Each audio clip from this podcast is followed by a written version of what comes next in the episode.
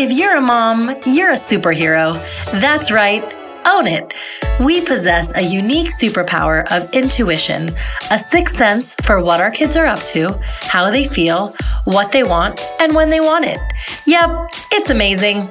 I call this mom sense. Oftentimes, we are Googling for answers, joining Facebook groups, or relegating to taking unsolicited advice from our friends when all we have to do is listen to that voice inside us. No, not the one that's telling you you're fat, the other voice, the one that seems to know everything when it comes to your kids and leaves you feeling confident, empowered, purposeful, and all things hashtag mom goals. Hi, I'm Kanika Chadda Gupta, and I'm a mother of twin toddlers and a baby, double the fun plus one. And I can honestly say that now that I'm a mom, I feel like my life is just getting started.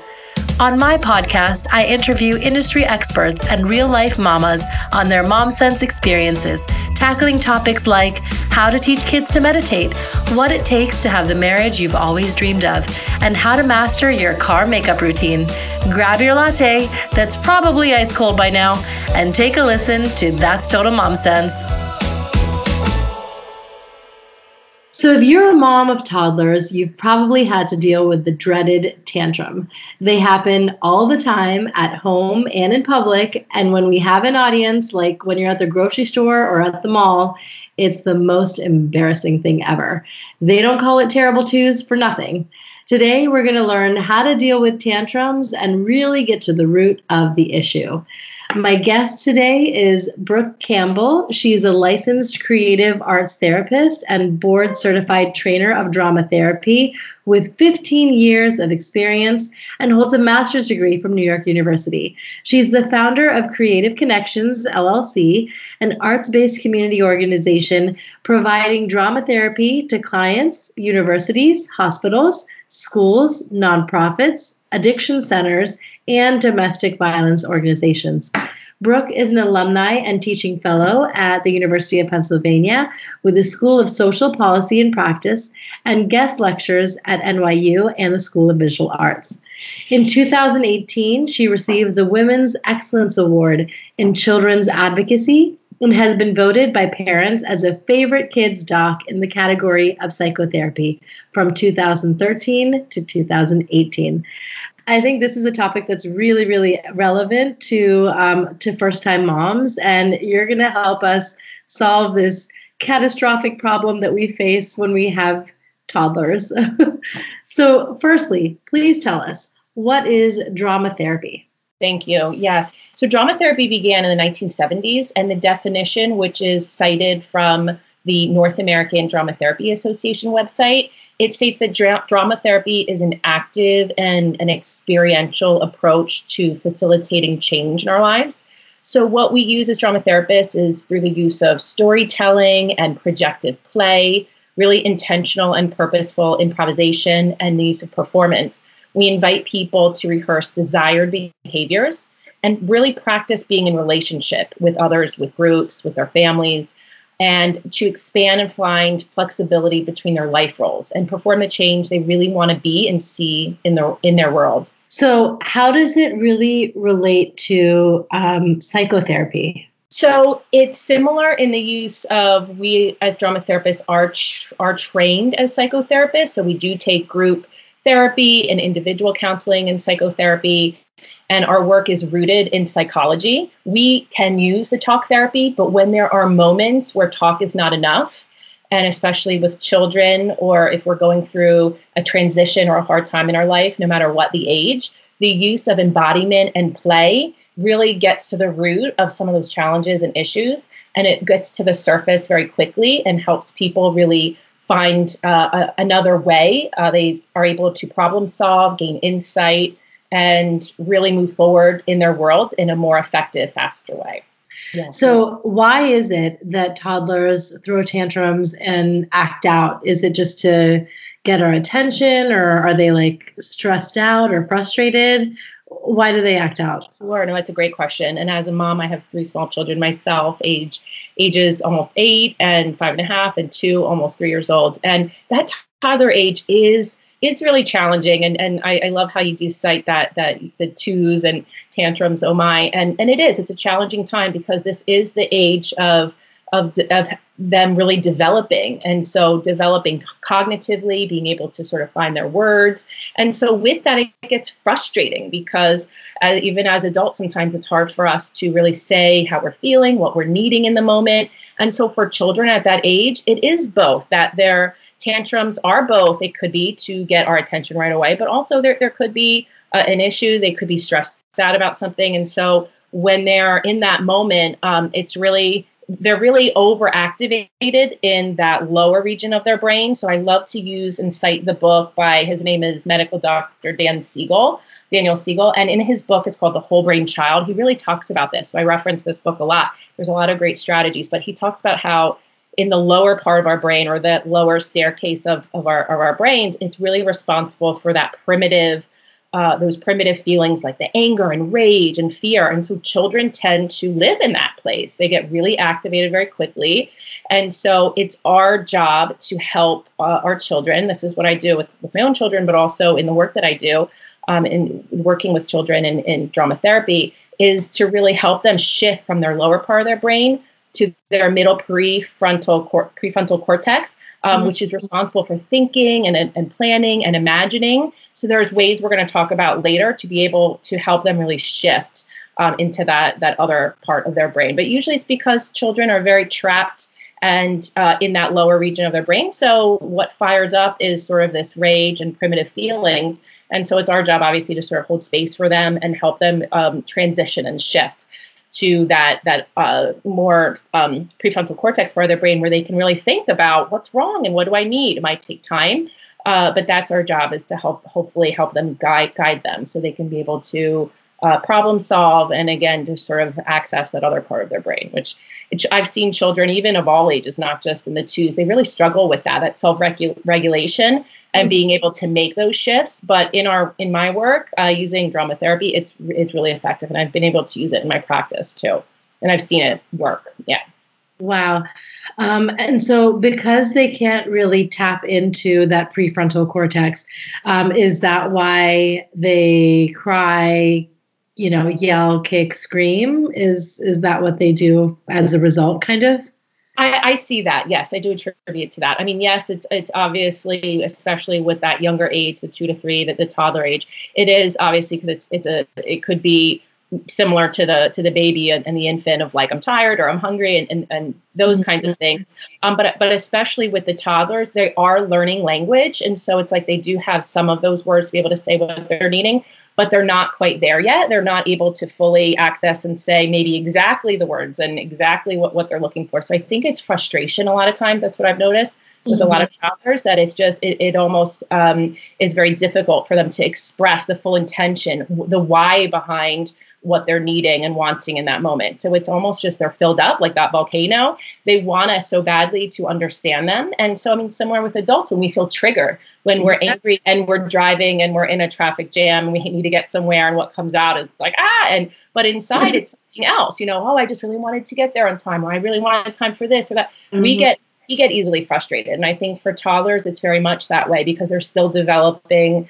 Uh, obviously, cognitively, they're still developing. Their brains are still, uh, you know, forming and gaining so many new uh, skills, and they're learning so much. So they're activated in that way. Um, but then they're easily, obviously, frustrated because again, they're struggling with the learning. And yes, they do get very much activated and locked in that downstairs brain. So that's our job. We want we don't want them to cycle through the downstairs brain where all they're they're trapped in that feeling of fear and and frustration and rage. That's where we can come in and kind of help them break up that cycle so they can know, okay, we can validate and say, I can see you're mad, you know, I can see you're really scared or afraid.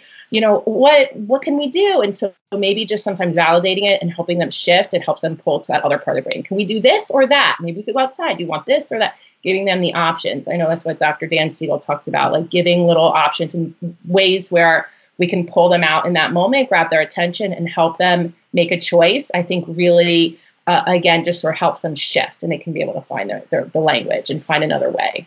Yeah, absolutely. So um, I guess let me give you a scenario. If you know a mom is in a grocery store and her, you know, two year old is is throwing a tantrum.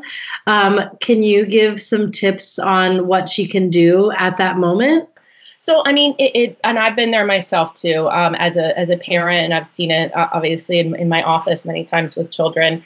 Um, so I mean, it, it, definitely depends on what level of like the tantrum that they're in. But if they're in that stage where we can kind of catch it really before it sort of gets to that total meltdown place, we're starting to notice that they're getting frustrated or fussy. A lot of times, what I do is, you know, I I stop and I I, I really want to help them sort of freeze in that moment. So I might, uh, you know, and I learned this when I interned with his name's um, Dr. Lee Chasen. He works at a place called Kid Esteem. I interned with him many years ago, but he talked about super power ways to get our mad out and sour power ways to get our mad out. And super mm. power ways is just naming it. You know, I'm so mad. So we can model that for our children. Like, you're just so mad right now, or you're so tired, or you're fr- frustrated. You want to go home. You don't want to be here. You can kind of validate with, with how they're feeling, how you think that they're feeling.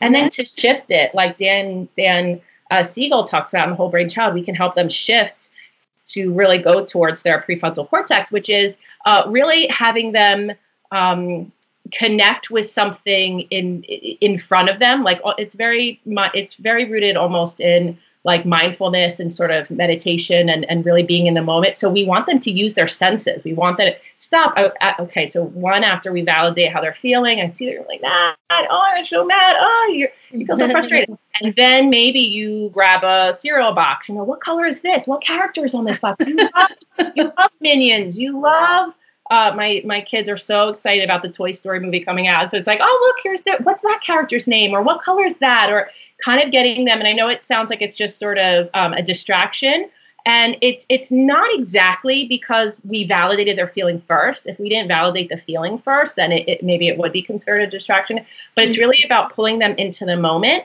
so that they're not in that loop of um, rage or frustration. It's like we can pull them in that moment and then we can problem solve with them once they sort of settle down a little bit. Hey, do you want this? Do you want that? Maybe kind of giving them some options. You can sort of talk mm-hmm. with them um, and and be able to get through the moment. And it's it's definitely worked um, with the people, the kids I see in my practice, but also with with my own children. There's a moment where it just shifts it, breaks it up, where we can laugh and uh, be able to sort of connect and and then just kind of work through it and, and, get through the next moment. So, I mean, and it is about negotiation. So it might mean that, okay, so they're a little happier. Um, and so then maybe we have to like quick, quickly get the stuff we need, check out and get out of there. You know, I mean, it, it might not be that we be there another hour if they're sort of tired or whatever it is, but it'll help, I think, in that moment um, for them to be able to ease in uh, their their full level of, of frustration or whatever they're experiencing no that that makes a lot of sense and it's so funny i didn't realize that i was employing a tactic like that because i do that with my twin two year olds now. Um, you know there's times where at mealtime they you know throw food on the floor and you know if it's something that they don't want to eat and it's um it's exhausting um yeah. and it's you know it just like no fun for anyone but i've noticed that if i give them some tegu blocks or a puzzle or start asking them, um, you know, what color is this? What shape is this? Mm-hmm. you know, all of a sudden they're like so zoned in into answering yeah. the question. And then it's like, here I am spoon feeding them and they don't even realize because they're answering my questions. Right, right. So, That's um, exactly. Um, it transitions that moment. Absolutely. That's perfect. Yeah. You're already doing it. You're absolutely already doing it. And I think it helps for me anyway, just to know there's a little bit of theory behind it. Like, wow. And as moms, I know sometimes at, at times we question ourselves and doubt ourselves. So to know, like, wow, I really am using uh, this this strategy that is effective and i am trusting my gut and it is working and so and it's it's now that you're hearing that there's a reason behind it it's really helping them shape their brain and being able to uh, you know problem solve and be able to self-regulate mm-hmm. and all of that. I think it's it's really really helpful. Um, and in, in terms of drama therapy, we use a lot of like role play as drama therapist, but also I've I've pulled drama therapy techniques into my parenting practice. So I do mm-hmm. tend to use a lot of like role play and embodiment, using my actual body to mirror maybe if my child is feeling mad. Oh, I'm is your man kind of like this dragon that's breathing fire? You know, we can sort of mirror that for them, their mm-hmm. inner feelings. We can project it out through the use of play and embodiment.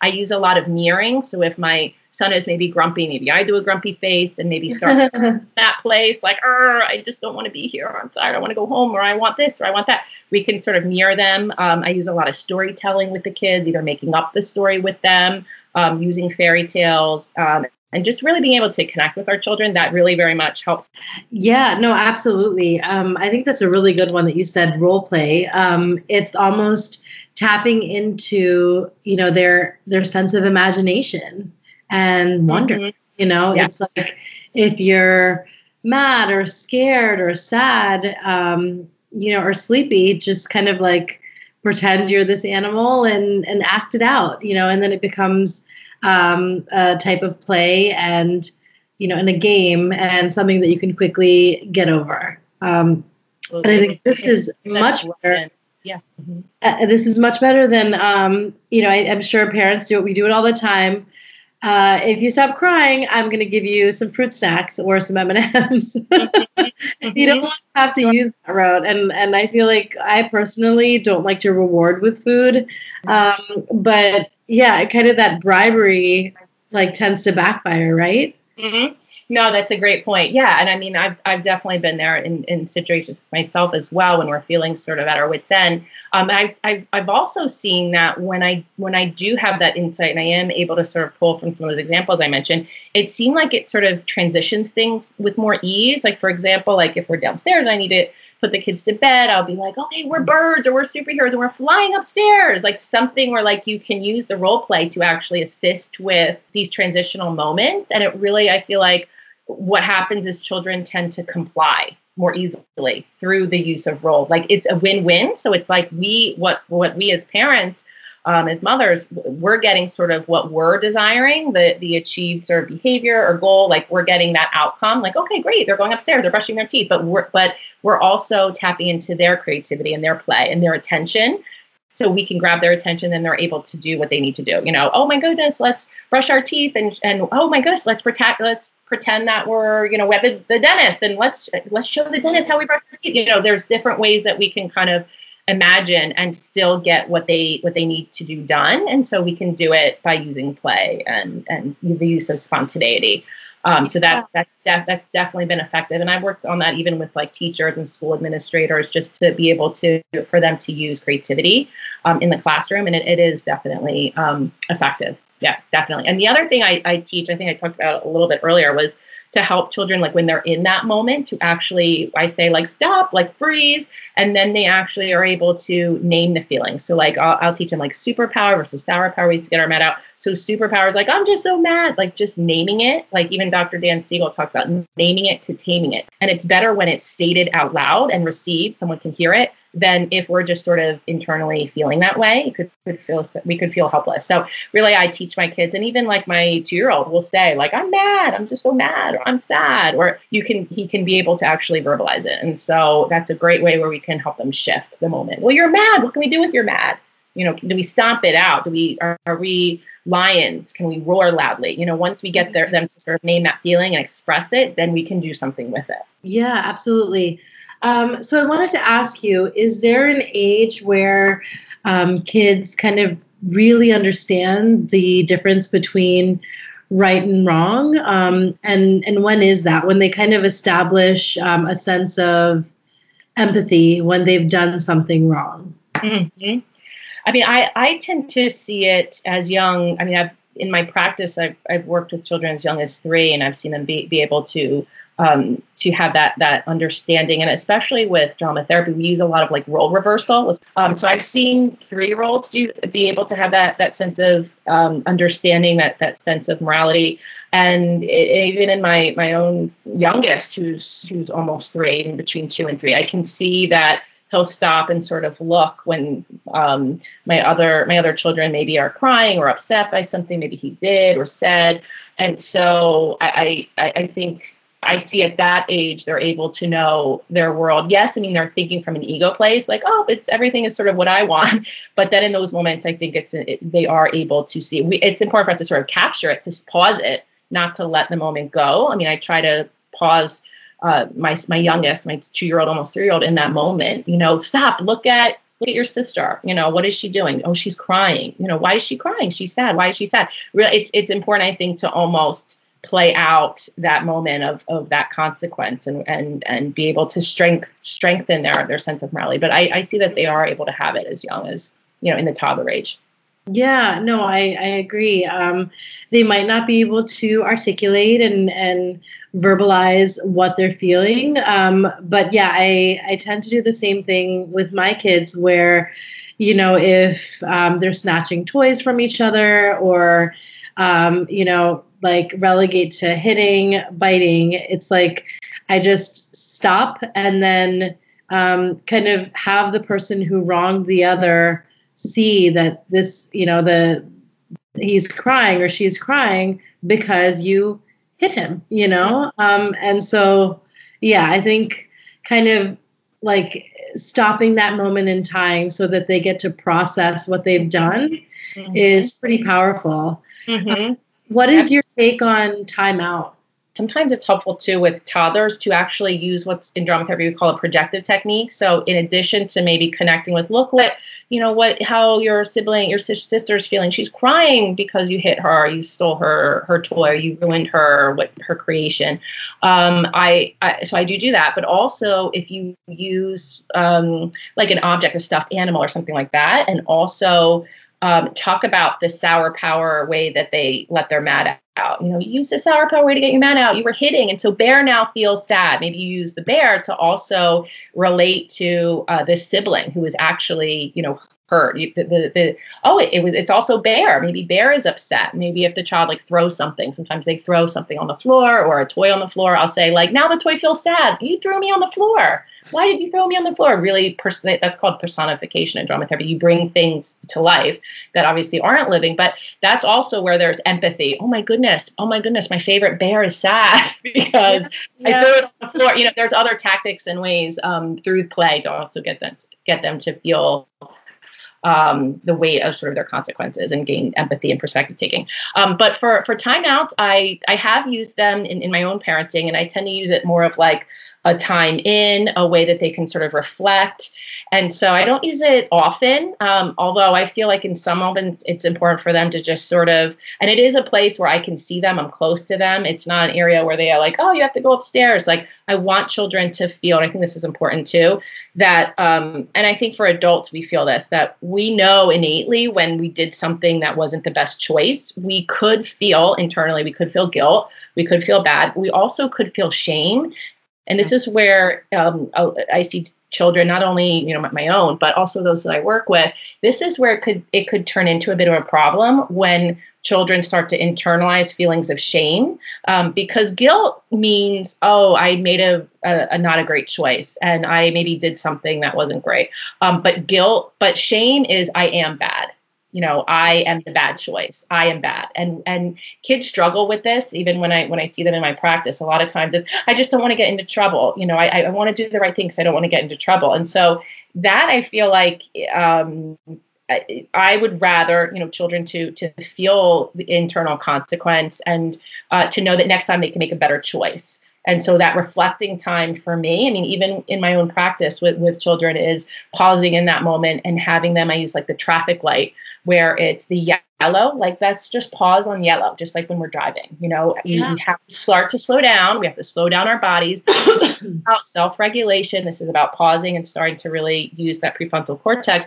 I'm going to pause on yellow. I'm going to um, then stop. I'm going to stop my body. And as I'm stopping, I'm going to be thinking, what are the three best choices I can make? So, hey, I didn't make that great choice last time, but I'm going to stop in this moment and I'm going to go on green when I make the best choice. So, I do that too with my children, even the kids that I work with, like stopping and to when they're taking that time in to reflect, what can we do next time? What can we do? What are three options? So, instead, you know, it's about problem solving for me in my own parenting practice, but with the children I work with. So you felt frustrated, so you did this. But maybe what we can do is I, I didn't know where you were coming from if I'm talking to my daughter. So, oh, you really needed time alone. So there, just talk to mommy and you can go upstairs and listen to music for five minutes. If you're feeling frustrated by being with your two brothers, next time maybe you can talk to me. Like if she was struggling with something and she needed to reflect. There's usually the eh, children are reacting a certain way they're feeling frustrated it's hard for them to sort of problem solve. But if they can stop and kind of think about different options and let us into their world a little bit we can have more understanding we can help them problem solve we can it's like we're negotiating and navigating that uh, this challenge together. It's not just on them. We want to be able to provide those those helpful um, options going forward. And even children as young you know as, as two to three my little one understands you know, oh, we're going here. You know, why are you frustrated? Oh, I, you know, I want to play. Like, do you, okay, so do you want to bring that with you on our way? Do you want to bring one toy? You know, we can start to to help them problem solve. I I love the idea of a time in. I think that, you know, being able to um, show them how to be mindful and um, you know, reflect and, and understand what self introspection is at a young age will really set them up um, for success in the long run um, and being really attuned to who they are.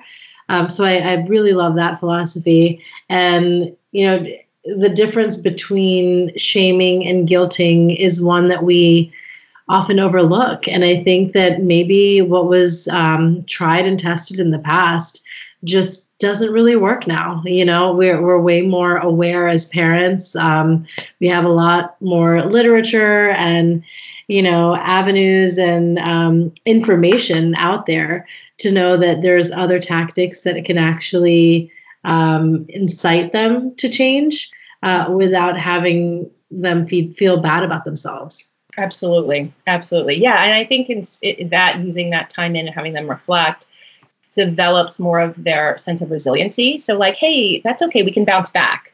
So now's a new moment, and what's, you know, we'll make a different choice and let's move forward with it. So we want them to build the resiliency, the problem solving ability.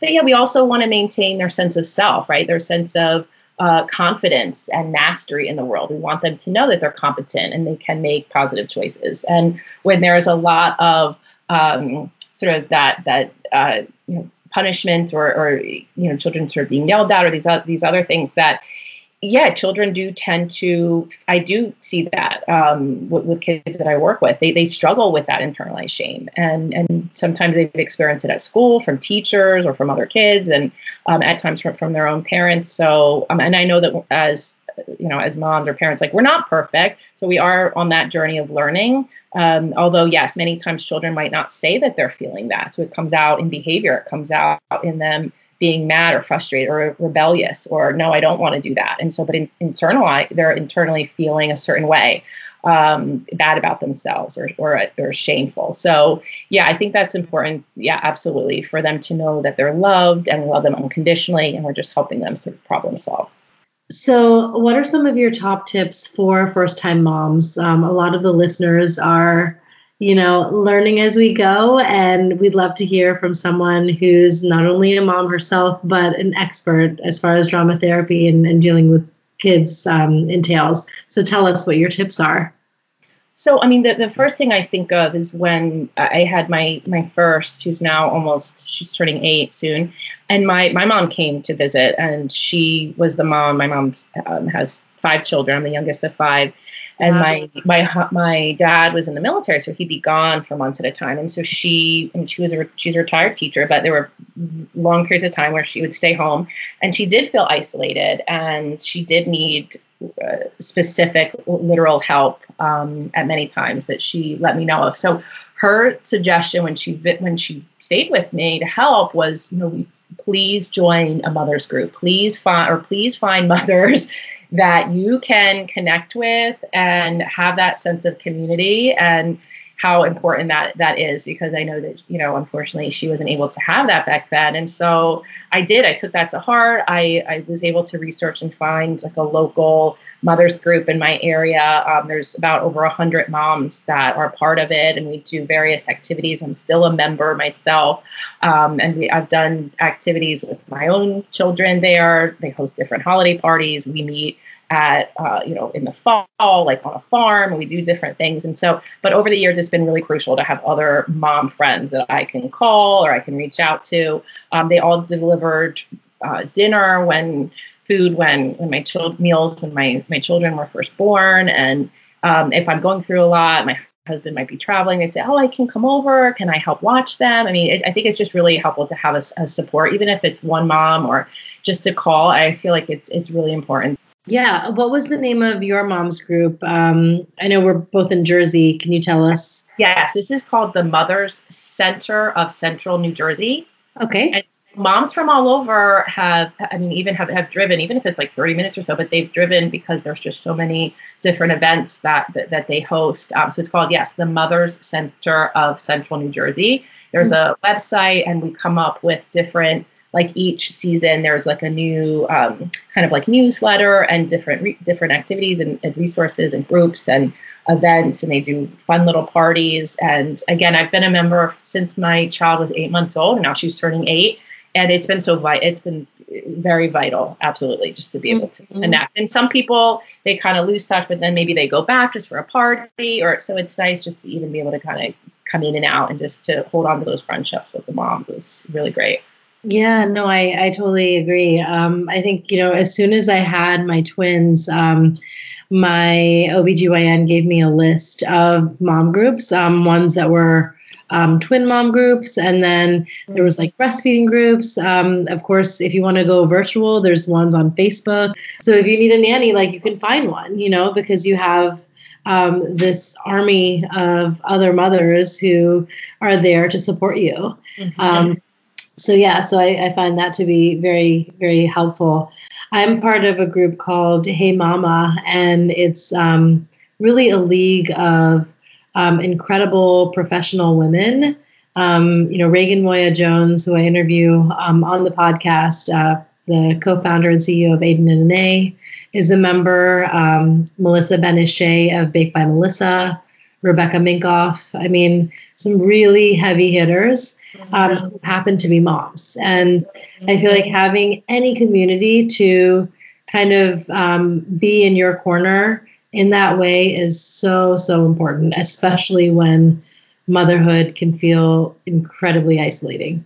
Tell me about a mom sense moment that you've had. One that comes to mind is when my middle child, he was born right before like the holiday time, so in December. And so he was mm, probably like maybe I want to say around six weeks old or so, and he was having some symptoms. I just I knew. I mean, at that point, I he was my second child, but I just I knew that he was sort of spitting up and he was having some symptoms that I just like I knew were were off. Um, so I just incessantly contacted our pediatrician. Um, and at first, she was sort of like, "No, it's no big deal. It's maybe just this or that. It's not a big deal." Um, but it, it, I knew that as time was sort of going by, that it was something more concerning. So I just didn't let up and called again, even if it was whatever one or whatever in the morning of just calling in saying like, no, this is bad. This is what I'm seeing. And so finally, she said, yeah, that sounds like um, RSV. That sounds like he it's more serious. And so you do have to go to the ER, and and I did, and um, and it was, and he was, you know, hooked up to tubes, and thank goodness he was okay. But we were there for probably about five, six days. I slept there um, oh. with him, and he was, I mean, he was fine. He was great, and so it was a lot of advocating. Like, yes, I can nurse him here, and and at first, the, the, even with the hospital, they didn't so much want me to do that um, because it's breathing and whatnot. But the pediatrician advocated and said, no, she can. And so it was just a lot of advocating, but trusting, going back on that mom sense kind of gut instinct of, hey, this doesn't feel right. And I'm going to advocate for my child. And so I'm glad that I did. And he's fine. It's now time for Mom Haul when we share products we love. What is a product that you are loving right now that you want to share with us? My middle child and my my youngest, so five and a half and two, almost three. Um, we were noticing like at dinner time or just any meals that before we weren't really using like booster seats and so the so it was i just noticed that mealtime was sort of hard um, for them to kind of stay put but i found this wonderful product that's that's worked wonders it's called kaboost it's a portable chair booster it's spelled k-a-b-o-o-s-t i found it just like on a whim i found it on amazon but basically it just it connects to like the bottom of chairs so mm-hmm. it's not actually like a seat that they sit on. Because before we had those, but they would sort of slide off or become dirty or just kind of cumbersome. Um, but I've asked, so they've worked. They've worked brilliantly. They can kind of come off, but they're safe. They're and it, it, and I found one in sort of a neutral color, so it's not even really like noticeable or anything. Um, and I've had people over, like we had we had a, uh, someone, a contractor, come in to do some painting, and he was like, "Oh, you know, those are cool." Um, he used to be our neighbor, and so he knows our kids very well, and so he's like, "Well, those are neat. What are they?" Um, so he was interested. He has a lot of grandkids himself. And then even my mom came to, to visit and she noticed them and she said, Oh, that's so wonderful and how innovative. And so I would definitely recommend that. So my mom haul product is Davines all-in-one milk. It's uh, a hair type of spray serum, if you will, um, and it is like a game changer. Um, my hair, you know, was really thick and luscious when I was pregnant, and I was pregnant like basically two years back to back, and then all of a sudden the hair a hair fall kicks in, you know, and you just you're left with these locks that are like lifeless and stringy and just no fun at all. Um, so I use uh, this. is something that my hairstylist recommended, and it's uh, it's great. It just um, makes you want to run your fingers through your hair all day long. Um, it's almost like a detangler and lotion. Um, and then I also use it before I blow dry my hair. So um, yeah, it's called the Davines um, all in one milk and um, a little less than two ounces is 17 bucks. Um, and if you want the five ounce bottle, it's double that at 34. So it costs a pretty penny, but it is worth it.